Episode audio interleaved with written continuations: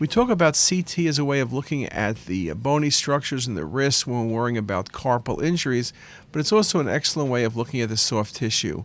In this case, you see multiple low density soft tissue masses around the tendons in the wrist. And uh, these, they're kind of very well defined, look almost like round balls, like golf balls, but they're displacing some of the tendons, compressing them. What could this be? It's a classic location for things that involve the nerve sheath, and this was a very nice example of multiple neurofibromas. This patient did have neurofibromatosis, so it made all the sense in the world. Low density, smooth, well defined. That's the classic appearance of neurofibromas.